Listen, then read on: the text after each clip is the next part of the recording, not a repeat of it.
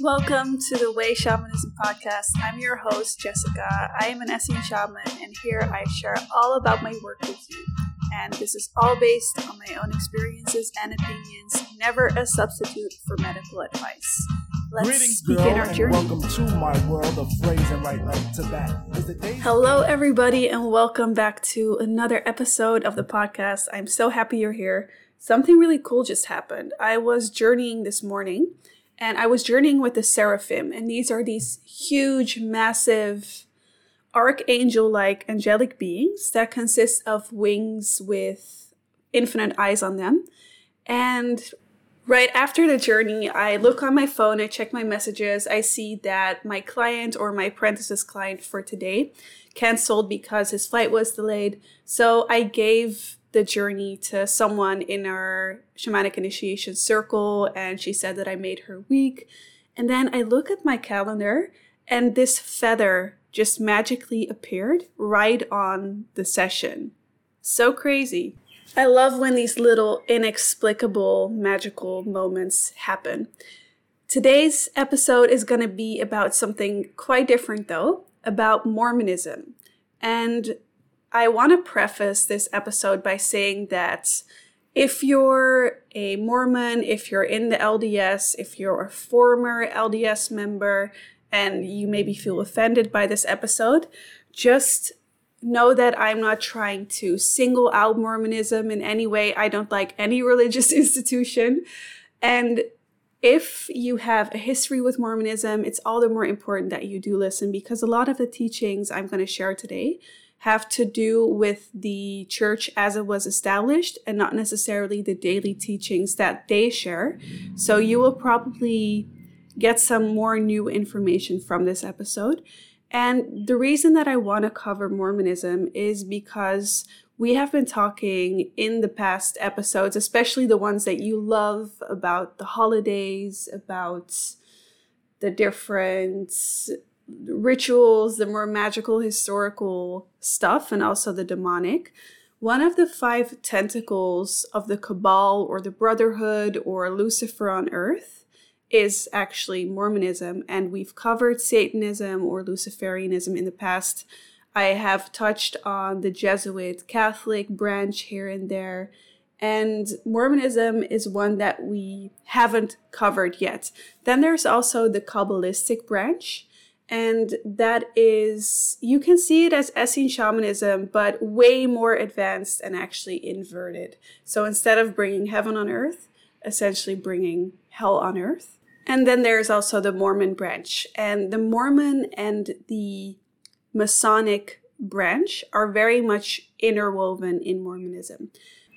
I'm going to try and keep it to the point and concise, but still, I just have this feeling that it's going to be a long episode. So bear with me and let's just jump right in. Mormonism was started by Joseph Smith. I'm sure that you've heard of this name in the early 19th century. He came from an occult witchcraft family. His dad was heavily involved in the occult. He did water witching and divination, and he also used the occult for treasure seeking. This was in the kind of gold rush time, so it was quite common that people would, just like now, use their occult practices to try and get rich. And his mother said in her autobiography that the family would cast magic circles and that they belonged to the faculty of Abrac. That's actually where abracadabra comes from. It is a sort of bastardization. Is that how you called it? It's based on a occult magical um, word that invokes demons. But the faculty of Abrac is a form of witchcraft that does ceremonial magic. So he came from a completely occult witchcraft family. And he was in the occult his whole life. And that was just what Joseph Smith knew. It's just what he grew up with. So the official story of how he went to create and establish Mormonism and the Mormon church is that he went out into the woods, as one does, into a sacred grove where he knelt and he prayed to God about what church to join. Then he was overcome with a profound darkness, so dark that he thought that he would suffocate to death. This is already a red flag. and then a pillar of light appeared. And you guys, if you've been listening for a while, you already know that Lucifer is the light bearer, like the light bringer is what they call him. And then two beings appeared in white robes, and they told him that all churches were an abomination and that he should start a new one. Now, after two weeks, he joins the Methodist Church. This is already kind of weird when he would be instructed, say that it was by God, to establish his own church, that he would then go and join a Methodist church. Doesn't make a lot of sense to me.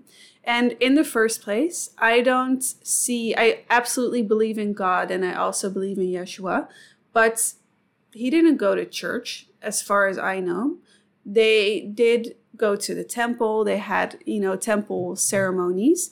But I don't have any connection with religious institutions in general, like I mentioned. So he was then kicked out of this Methodist church for being an occultist and a scryer. So, for those of you who don't know what scrying is, scrying is looking into a crystal ball and predicting the future. Then he was visited in his bedroom by an quote unquote angel called Moroni who told Joseph Smith that after three years, he could go and dig up a box in the woods that had gold plates in it. Then on September 21st, which is the equinox, an occult holiday, he went and got them and he had to translate them, and that became the Book of Mormon. So he created the Book of Mormon, and what does it actually say? Well, the story is that during the time of Jeremiah the prophet, when Israel was sliding, a family of righteous Jews were told to leave Jerusalem to the New World. So they sailed to America. And this guy then has two sons Nephi, who is the good guy, and Laman, who is the bad guy. And his offspring then became more and more wicked over time, over generations. And then they are cursed with dark skin, and they become the Native Americans. Well, Later, they were baptized and they turned white again. Racism is inherent to the teachings of this church and the Book of Mormon. And very, very long, boring story short is that then the Nephites, so the good line, who were light and delightsome, as they say, they stay good. And then at some point, Jesus comes down and sets up a church as a new sort of Jerusalem. And then he goes back. And then things hit the fan again and the plates are buried until Joseph Smith, of course, goes and digs them up and translates them. Well, in 1830, the Church of Christ, later called Jesus Christ Latter day Saints, that's what LDS stands for, Latter day Saints, he says, I have more to boast of than any other man. No man has done as great a work as I have, not even Jesus Christ has done so great a work as I have done no man has ever been able to keep a church together.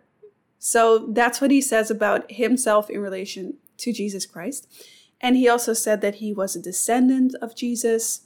And we also know that he was an occultist, a glass looker, a gold digger. He was also arrested for being a disorderly person. So the church says that when we die, we face three judges. So we face God, Jesus and also Joseph Smith. So he places himself in line with God and Jesus, but a little bit better than Jesus. What's very interesting, and we will get further into this, is that he was also a Freemason. He was also a serial adulterer or cheated. He married other men's wives. And sorry, this is just all so funny to me.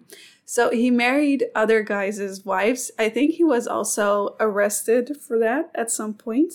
And at the time of his death, he had 27 wives, and many of them were also married to other men. So this is a practice that you still see in the church. There is a documentary now about everything that happened with Warren Jeffs a few years ago, who was the current prophet of the church.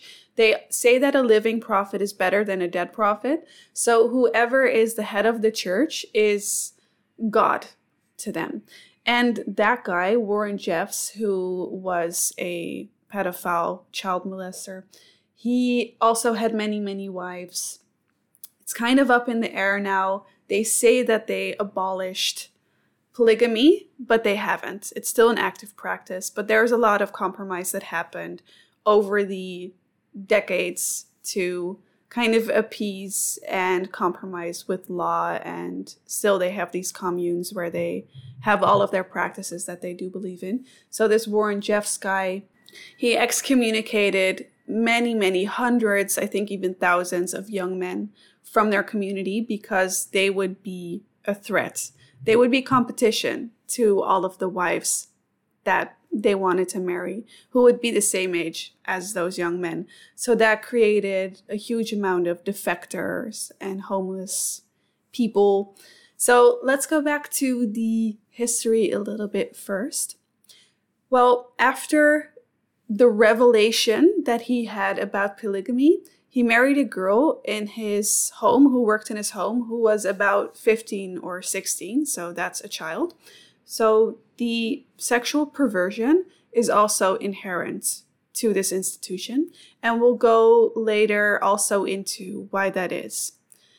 Well, they were run out of a few places, and they ended up in Illinois. And there he became a Mason, a Freemason. So he joined Freemasonry, and he started to introduce the secret temple ceremonies into Mormonism. So when you go into Masonry and you're initiated into all of these degrees, there are different teachings, different handshakes, different rituals, different oaths and initiations that you go through.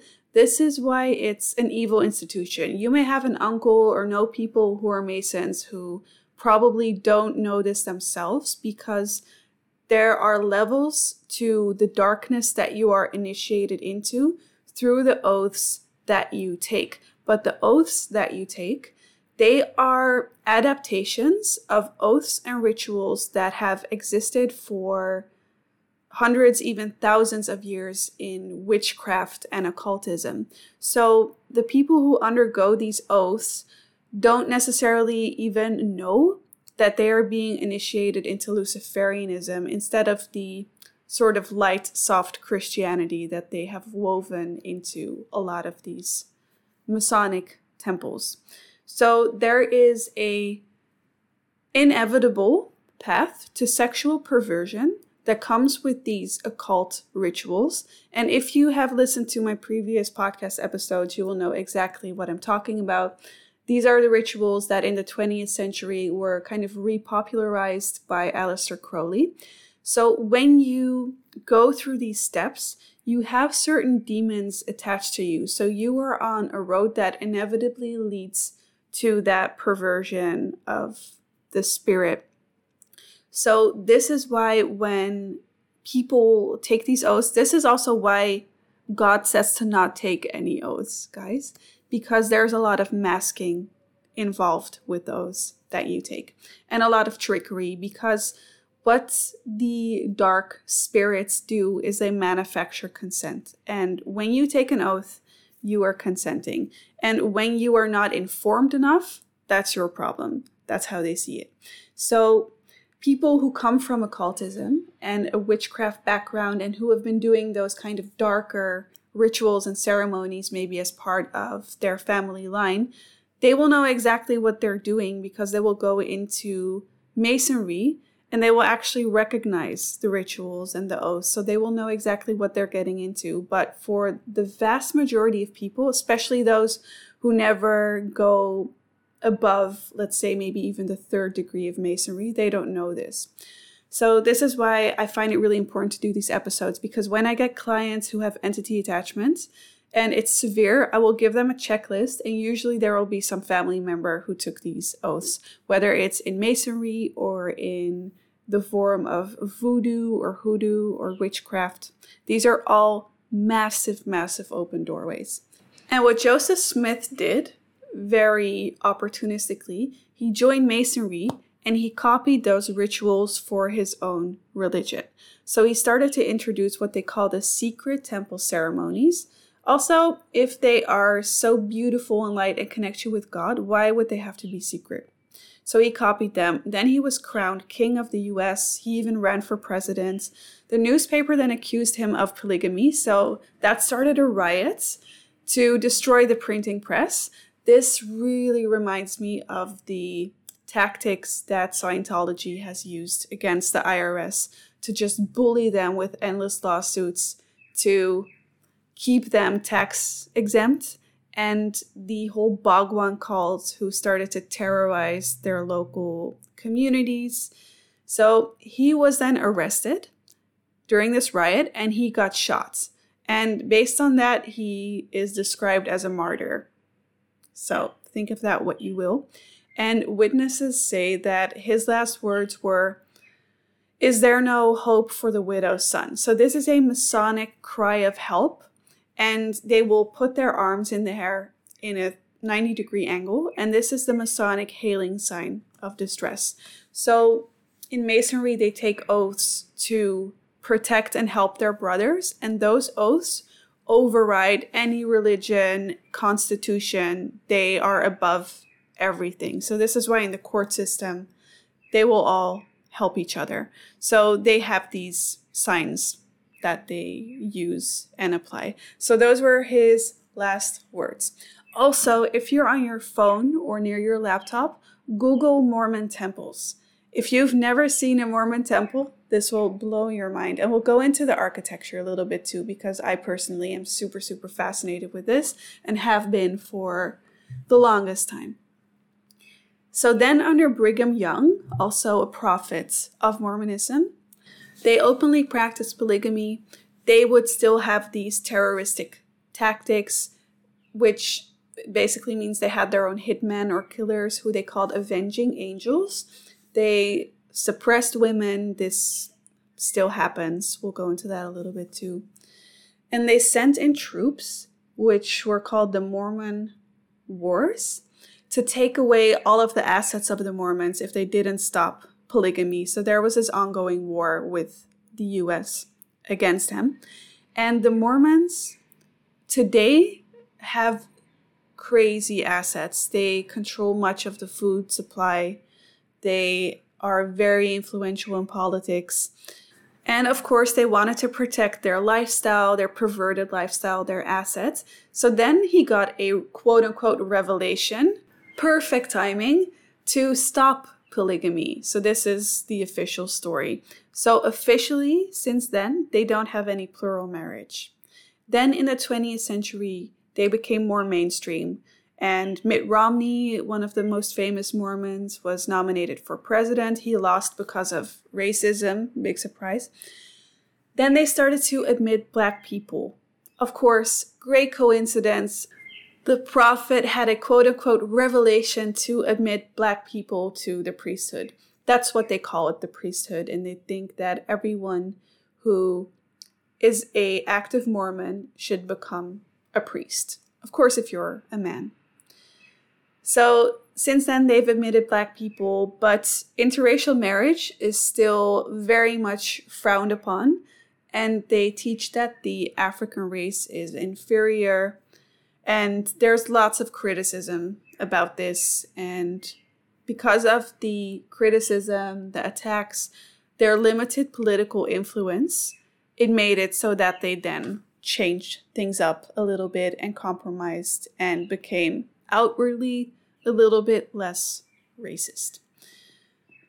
Well, I already mentioned that a cornerstone of their faith is that having a living prophet is better than first of all, the biblical prophet, but also better than a dead one. Another few points that are interesting to know about their faith is that they say that the Bible isn't absolute, it's only as good as it can be depending on its translation. This I agree with actually. Then there is the law of eternal progression. This is super, super fascinating as well. They think that you in your plural marriages will have many, many spirit babies, millions of them, and ultimately you will live with them as a king, as a god in your own solar system. What's also super fascinating is that they baptize the dead. So they are super, super into genealogy. It means that they have all the records of all the ancestors.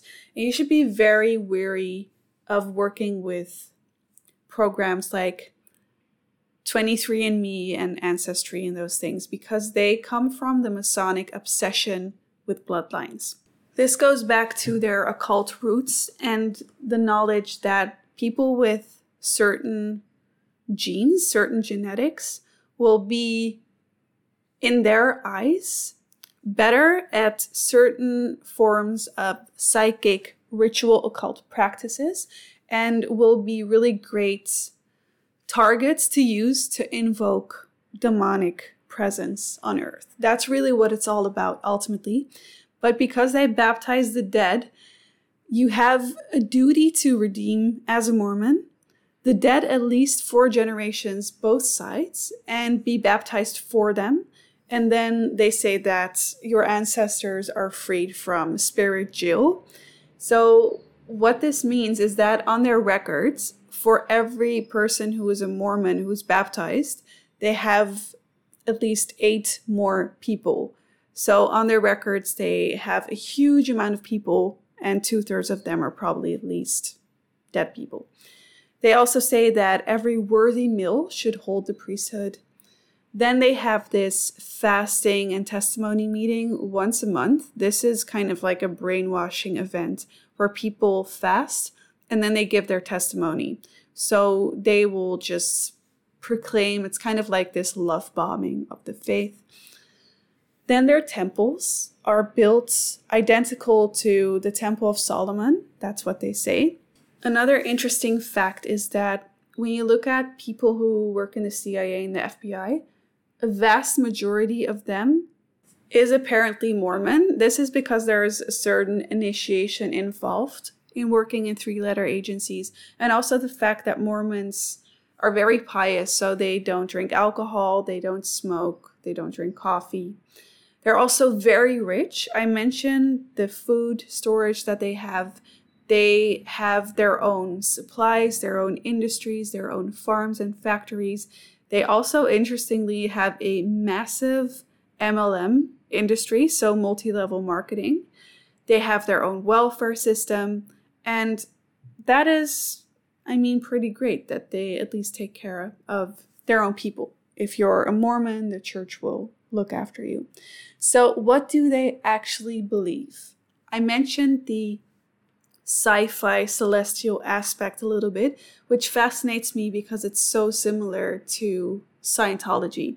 So, what's also quite interesting is that when you, and I don't want to draw a comparison in any way, but when you start journeying, you learn that there are infinite species of multidimensional beings out there. And they know this, they use this, but it's a very dark, demonic twist to everything. So, just comparing it to Christianity, and I'm not a Christian, so I don't consider myself an absolute expert, but they don't believe in the Trinity, but they believe that there are millions of gods. So, they believe in this polytheistic multiverse. So, they say that God the Father is not a spirit, but a man of many body parts and passions. So, he is a guy, he is an extraterrestrial who lives on the planet Kolob and sometimes he will come into the Mormon temple. And this will raise a red flag for you if you listen to my episode on Satanism and Luciferianism, because what they believe is that man is God. God is man. We become God. We then rule as gods. So this is very much in that philosophy. So they say, as God is, man may become. And they call that the law of eternal progression. So you are eternally progressing into godhood. This is what Satanists believe as well. They say that God is constantly growing and changing, but that God is also ruled by a committee of gods over him, so they can also fire God. And a major red flag here is that they have these opportunistic political loopholes everywhere, which mean that if there is a living prophet who rules the Mormon church, he can change everything around as he sees fit. So, comparing this to what Christians think, According to Christianity, there are not many gods. There is one unchangeable God, and God is a spirit. That's very clear, that's all over scripture. But according to Mormonism, Jesus is one of the many sons of God, and Lucifer and every one of us is his spirit brother. So we all exist as brothers of Jesus, including Lucifer. And this is another highly Luciferian thought, vein of thought. And then God came to earth. He had sex with one of his daughters, Mary, to conceive Jesus. This is what they believe. And they don't teach this openly, but it is in the foundations of their beliefs.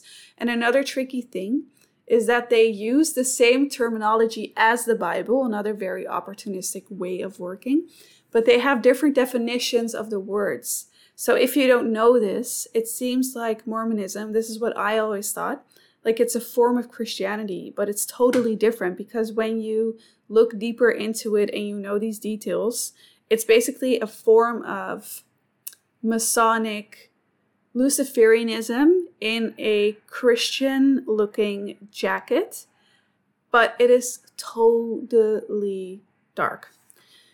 Now, their salvation system is also very interesting. They have different levels and realms. So they say that the darkest place that you can go is the outer darkness. This is like hell. This is reserved for certain sins. Then there's the telestial kingdom. This is for non believers or bad believers, bad Mormons. This is where you live forever in a place that's kind of similar to earth. The next level is the kind of Garden of Eden, heavenly realm, the terrestrial kingdom. This is for hardworking people of any religion who will go there. This is also interesting for any religion. Most religions, which I think is total nonsense, believe that their religion is the only way, but not Masonry. And I believe also not Luciferianism because they want to have their tentacles in everything. Then there's the celestial kingdom, and Mormons who've been to the temple and have upheld all the covenants will go to the celestial kingdom, which is impossible because there are thousands of rules. There are over 4,000 commandments to keep. So, probably no one has ever in their system been qualified to go there. They say that anyone who doesn't make it to the celestial kingdom is eternally damned. Eternally. So everyone in Mormonism, according to Mormonism, is damned. Now we get into the more serious stuff blood atonements. Blood atonement is a doctrine. It means that it's a law or a rule. They say that Jesus who which I totally agree with just based on the work that I've done and the experience that I've had. There is something about the bloodshed of Yeshua on earth that has atoned for us so that we can legally be free from entity attachment if we want to and if we don't consent. What Mormons believe, and every religion has their own version of this or interpretation, is that not all sins can be atoned for by the bloodshed of Jesus, which means that you have to atone for certain sins with bloodshed. So, this is where it gets really creepy. And some of these are murder, adultery, homosexuality, marrying a black person, and what they call apostasy from the true church, so not being a good Mormon.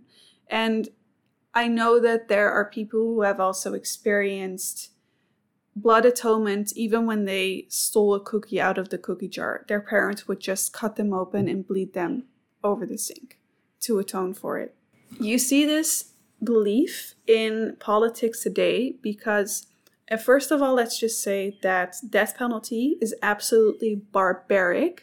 But Utah, which is very much known as the Mormon state, is the only one with a firing squad because that's the only way that you can actually shed blood. So that when you are when you get the death penalty, you bleed, as opposed to getting the electric chair or a lethal injection. Well, with blood, there is something about it where Yeshua made the ultimate sacrifice for us. So, blood is very important. It's also the reason why lots of darker entities are very interested in the water on Earth because it contains some form of Yeshua's blood. And it contains soul rights. Blood contains soul rights. And I'm absolutely positive that they know this. So when these blood rituals are applied, it creates some spiritual tie or leverage. And demonic entities are very bloodthirsty. They will come around menstrual periods, they will attach to people, make them cut themselves. And I believe that because of Yeshua's bloodshed, we're always protected against the demonic to some degree. But it's extremely creepy that religions are using these doctrines to twist people's minds into thinking that doing this will save them in any way while they're actually just creating a huge amount of demonic attachments, which they believe because we have a few things about us that make us unique and are kind of like our godly unique blueprints. And some of those are our name, which is our godly breath sound. We have our fingerprints, our footprints, we have our blood, and those they all use in occult practices to get soul rights from people, which means that they can attach demons and that they can create this massive army to go into the heavenly throne room and try and overthrow God because they need humans to do this. Because all of Lucifer's generals have been excommunicated. They're not allowed to get into the throne room of God. So it has to do with all of this stuff. So when you know this, you can interpret a religion or an institution in a very, very different way. And also, what's different from the Bible is that the Bible says that faith is enough to save you, but Mormons say that the Bible's flawed, so that doesn't go. They say it's insufficient and that it needs to be corrected by a living prophet. So there you go again with the opportunism. They can just instate a living prophet to be the head of the church and just change whatever they see fit in the rules. And not just the rules, the political rules, but the actual, let's say, religious core to what they say that they believe in. These are some of the doctrines of the church as it was established through the Book of Mormon, so that a living prophet is better than a dead one. Brigham Young said no black person would ever hold the priesthood until every white man on earth attained it, so totally racist. No one who doesn't have more than one wife can attain the celestial kingdom, and we already know that they have way too many rules for anyone to be able to do so, so according to them, everyone is doomed. The Mormon temple is a Luciferian initiation, and it's based on invitation. What you see when you look at the building is that the satanic pentagram, so the inverted pentagram, is everywhere. And they say that it's one of the most powerful ways to invoke Lucifer. It's all over the temple. What's actually more powerful is the inverted hexagram. And you don't see that on the main Mormon temple in Utah, but on a different one. But every aspect of the temple, they say, is an expression in stone of their doctrine. And we should apply this principle to everything we see. I studied art history, and you study architecture there as well. And you just learn that everything that you see around you, nothing is left to chance, especially in important or seemingly important buildings, government buildings, religious buildings, even other art forms like music videos, commercials, shopping malls, nothing is left to chance. There is always something that they are trying to invoke, even just through the geometry and the dimensions of it. So Joseph Smith himself, he had instructions for the temple, and the this starts in the way that the temple stones, the foundation is laid out. And this is what masons do as well. They will lay the stones out of the foundation in a specific way, in a specific geometry, all of course to invoke demons. And in the temple, they are laid out according to black magic. So the temple is built in its foundation The best way to describe it is counterclockwise, so against the sun. And I have a episode about megapolisomancy. So this is a form of magic in architecture to create buildings and cities that attract demons. And this has to do with their geometry. And geometry is a way that we connect to spirit. And this is because everything is vibration. So when you look at massive cathedrals, they are actually massive batteries because they harness energy, they pull energy out of the ether. Everything is electricity and magnetism. And through the geometry, they will have it move in a certain way that it's harnessed. So you can see, especially ancient architecture, as massive powerhouses and batteries that just use, let's say, energy, free energy based on their geometry. But you can even see this in the way that diamonds are cut or geometry in lace, even. Or, of course, these symbols that we recognize, like the pentagram, they're all geometry. Then there is this called practice called archaeometry. This is kind of like numerology, but on buildings, and it's all about the proportions and the dimensions. So you will see lots of sixes, lots of 13s. So let's say there will be six spires everywhere or six windows, like that kind of thing. And of course, a lot more advanced and a lot more complex than I am um, explaining it here. But everywhere on the temple, there are inverted pentagrams, all seeing eyes that are highly significant to the Brotherhood. There are Masonic handshakes everywhere. We'll get into this a little bit too because they use them in their rites too. They have the Big Dipper or Ursa Major on it, the constellation. This is actually what they call the space dragon with seven heads, or Nuit, or the evil mother or witch. It's basically Lilith, and she is a head demon in a feminine aspect, also called Jezebel. What's quite interesting is that when you read Essene books, they also speak of this dragon as a head demon. But for Mormons, of course, it's a symbol of the priesthood. so there's also symbolism that refers to the Kabbalistic tree of life. And above the sun, which the sun for us is our main protector, we should do an episode on the sun because there are so many beings in a different heavenly dimension involved with the sun. And above the sun, for the Mormons, in their aka Kronos, aka Satan. This is also an anagram for Santa, so I have a Christmas episode if you haven't heard it yet where I explain what Christmas has to do with Luciferianism. But Kronos, you can think of time, chronology, right? It gives us the illusion of linear time. There's something with the rings of Saturn and how it suppresses our consciousness.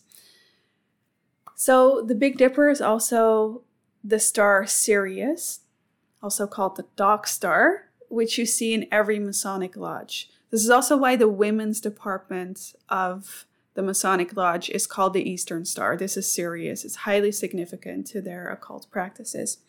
What you will also see a lot on the temples is a frustrum or a trapezoid shape. So it's a pyramid shape with the top cut off. This is highly significant to Satanism as well. This is why it's typical for haunted houses. It attracts demons. Of course, there's nothing Christian on their buildings in any way. So you cannot just go into the temple. You have to wear a kind of cloth, same as Druids do in their rituals. So you can see very much in the testimonies of people who have gone through these temple initiations that it's exactly just borrowed from witchcraft and masonry. So you go in, then all your crevices and openings in your body are washed and then anointed because you are going to become a priest or priestess. Then you will receive what they call the temple garment, which is kind of an underwear that all the Mormons wear. I'm sure that you've heard of it. It's kind of like this white underwear suit that has all of this occult and Masonic symbolism on it. And there are specific gauges in specific places. And of course, they are the Masonic square and compass. They say that it's for protection, but it's kind of like an amulet to invoke spirits on your body. And they can never take it off, not even when they're in the shower or when they have sex or give birth. They will have all of these workarounds so they can keep their underwear on. Then there are the other Masonic connections, because of course we know that Joseph Smith was a Freemason. And he copied not just the initiation rituals from witchcraft, but also the handshakes. Another thing that he borrowed from the occult is that when you go into the temple initiation, you get a secret name. This is very significant. This is what you will be called by when you rise up out of the grave. That's what they believe. So in the occult, when you know someone's secret name, so think again of what I mentioned with the breath sound, they think that they have occult power over them. So they do this secret name stuff in Skull and Bones as well, and they are all demon names or pagan gods, which are also demons.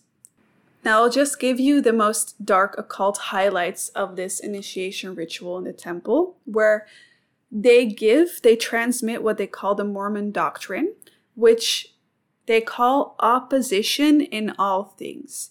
What this is, is Hegelian doctrine or controlled struggle. They use it to explain how the universe works. So they say that there's a struggle between God and Lucifer, nothing new there. And in the Book of Mormon, if you want to read it, don't read it though, but it's in Second Nephi. They say that everything needs opposition. So everything, even God needs opposition. There is good and evil counterparts to everything. So good cannot exist without evil, God cannot exist without Lucifer. And they say that everything has a good and an evil counterpart. Then Lucifer comes into the Garden of Eden wearing a blue and white apron. The colors actually represent Atlantis, which Mormons believe in. They know that they communicated telepathically in Atlantis, they could levitate, because obviously, inherent to this institution, this is what I'm trying to make clear, is that they are obsessed with occultism and witchcraft and they want to attain this level of ability again in masonry, in the brotherhood. So they think that the highest Atlantean priests wore blue and white robes. That's what this represents. And then the apron shape of it, it covers the penis. And this has to do with the myth of Osiris. This is also why they're so obsessed with ancient Egypt. There is this story that the myth goes that Osiris and Isis, they were brother and sister, also married so she was kind of like his sister wife, no pun intended. Maybe that's where that whole concept comes from. I don't know. Whether it's incest or polyamory, they're both um, evil. But Osiris, his body was fragmented into many different pieces, and they were able to find all of them except his penis. There's this whole story around it. This is why they cover that area, which is their godhood, of course, because it's a sex magic cult ultimately with the apron. Then Satan comes in and he tells Eve to eat from the fruit of the tree of life or the, the tree of good and evil, so that the law of eternal progression, which we talked about, kind of kicks in on earth, which is the evil cycle of man wanting to become God. This is why God also reset the earth after Atlantis because they were doing a lot of dark things to try and become gods.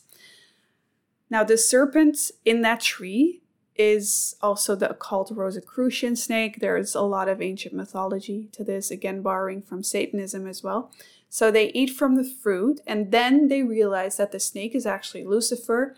So Adam starts to ask him a few questions, first about his apron. And Lucifer says, This is a symbol of my power and priesthood. And then they repeat those words. Then Adam prays, and Lucifer answers, and they say, Pele El, and they repeat this a few times. And this actually in Hebrew means marvelous false god. Then, as this story is told in the temple initiation, everyone has to put on their own apron. But that one is not blue and white. It's actually green and it has like fig leaves embroidered onto it. So, this is because green is the color of Lucifer. The fig leaf is worn by Satanists as well. It's associated with the third degree of ceremonial magic. So, again, it's something that Joseph Smith copied. And green is the color of Lucifer because he is identified with the planet Venus, which looks slightly green. And its metal is copper, which also turns slightly green. And they say that Lucifer is the great initiator here, uh, definitely in this temple, right? Then the hand signs and oaths are given, which are connected with that whole blood atonement philosophy.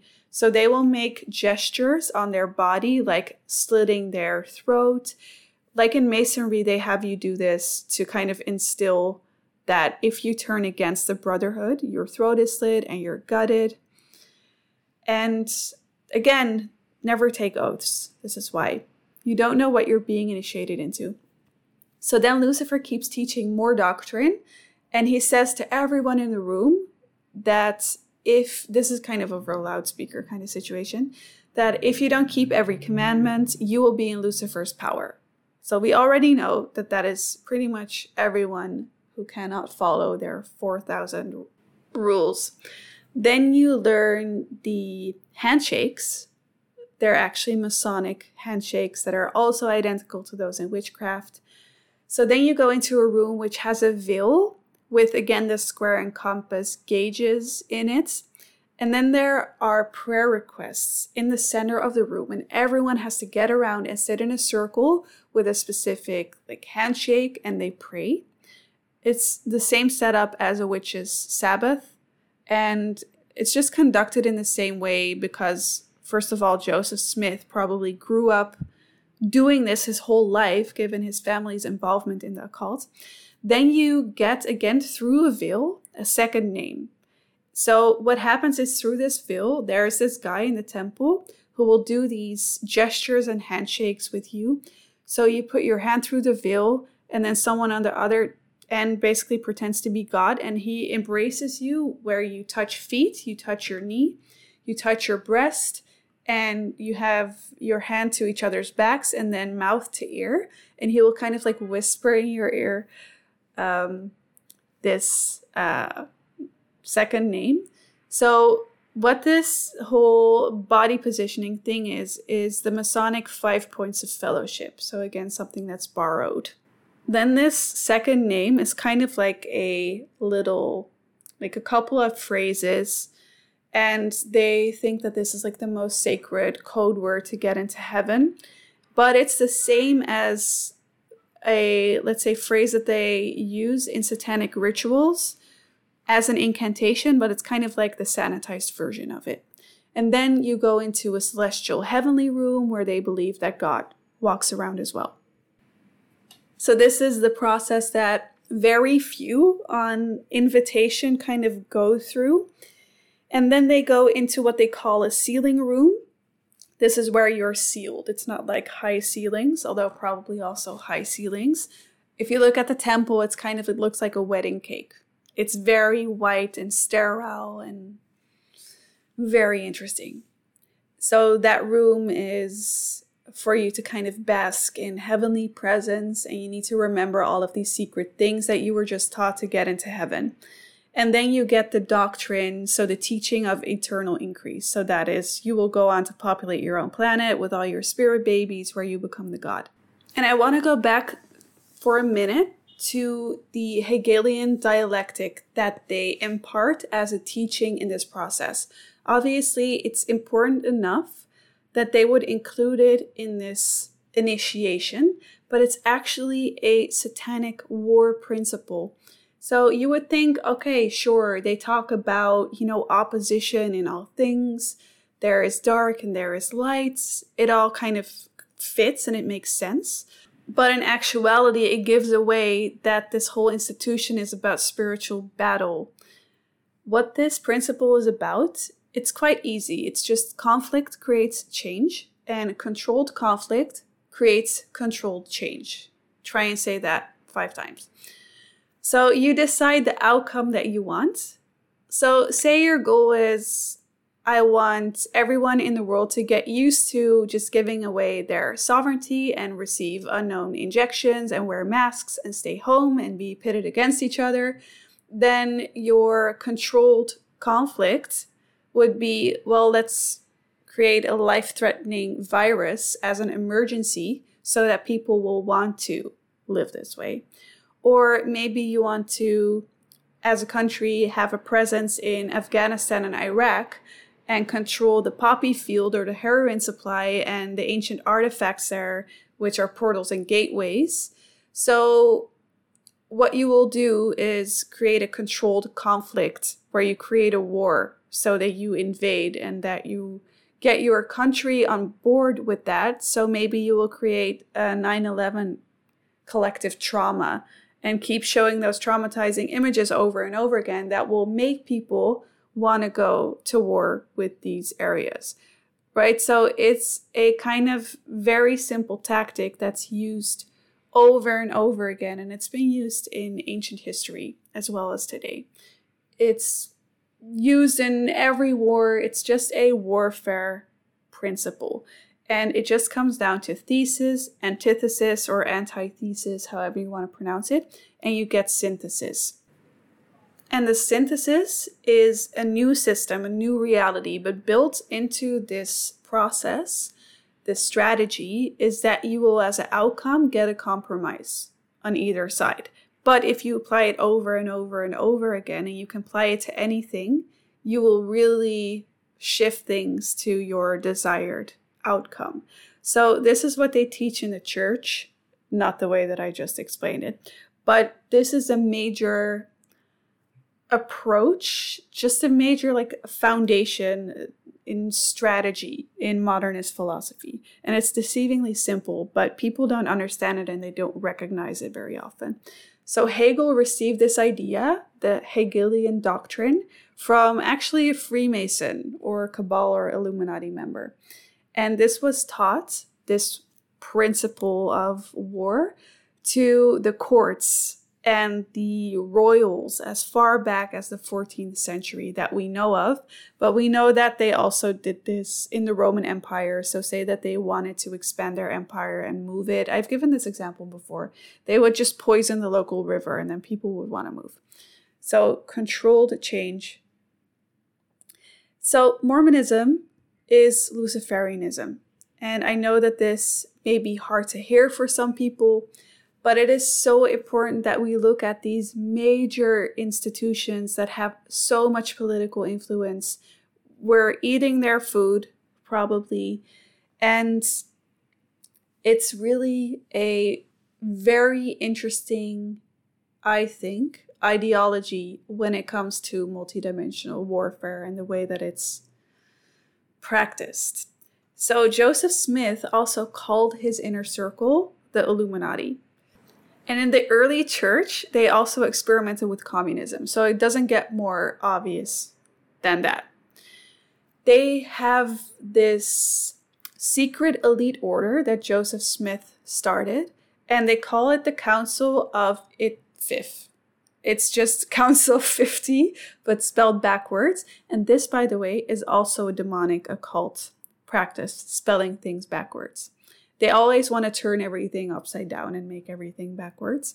And they think that it's kind of like a you know secret language.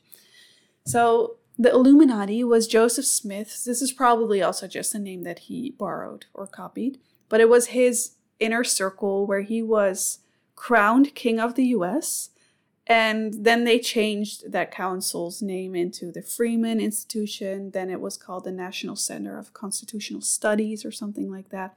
So this is a really good example of ultimately it's about occult practices that go on today that have to do with blood rites, attaching demonic entities, getting as many people involved into this as possible. So whether you go into a darker road of Kabbalistic practices like the ones that Crowley adopted, or you go into the OTO, which is just his organization, or you go into deep into Jesuit Catholicism, or you go into straight up Luciferianism, or Mormonism, or Masonry, it all ends up in the same place. So all of these institutions around it, they are kind of like a mask and they will change names over time. They have endless substrands and branches and councils and committees, but ultimately it's all the same thing. So I also already mentioned that a high, high percentage of CIA and FBI are Mormons, and they're very influential in politics. So even through Mormonism, it's interwoven into politics. And Mitt Romney, for example, was also a high Mormon priest, and they believe this is also embedded into the foundations of the church that they have a destiny, a mission to take over the US. And their first loyalty is always to the prophet of the LDS and not anything else or any country or constitution. So what's also fascinating is that the Mormon temple has a exact replica of the Oval Office in the White House because they believe that when their Messiah comes back, he's going to be a spiritual ruler, but also a worldly ruler, which means that he's going to be the president of the US. So they have that office ready, just totally equipped as well. They also have lots of land, huge industries. It was actually also so similar to Masonry that the Masonic Lodge declared that Mormonism was a clandestine, like a fake Masonic Lodge and they tried to kind of prosecute him for that because he copied everything to the extent that they said this is a Masonic lodge. So occultism is all about becoming gods and trying to create as many versions as possible of the same practices to get a lot of people involved, as many as possible. And the women are just breeders, especially in Mormonism, because even if you reach the highest level, you have to birth all of these celestial babies together with your sister wives, and that's then your destiny. And I find it very interesting that they do this breeding because they do this in kind of underground Satanism as well. And this is why the genealogy is so important because they want to know everyone's bloodline and they want to breed and interbreed the bloodlines because they're just interested, especially in certain genetics, to do these rituals. You can also just see this demonic energy in just statistics because Utah has the highest rate of teen pregnancies, teen suicides, um, addictions, like medicine addictions, lots of issues that I see in my former Mormon clients. There's always entity attachment involved. So, this is really important to just be aware of. And now you can also start to recognize these things, maybe in other institutions or other things that you observe around you. And ultimately, it all leads to this sexual perversion, which is really a byproduct of the demonic attachments and the energy that they need to invoke in their rituals. That's really what it's about. So I hope that you found this as fascinating as I do. I recommend there. I think there's a book. I, I've read so many books on this. Um, I think William, Dr. William Schnoebelen is a good one if you want to go like super deep into the details. And you will see these same things in in many other cults or religions that we maybe don't know are cults. So I will see you in the next episode.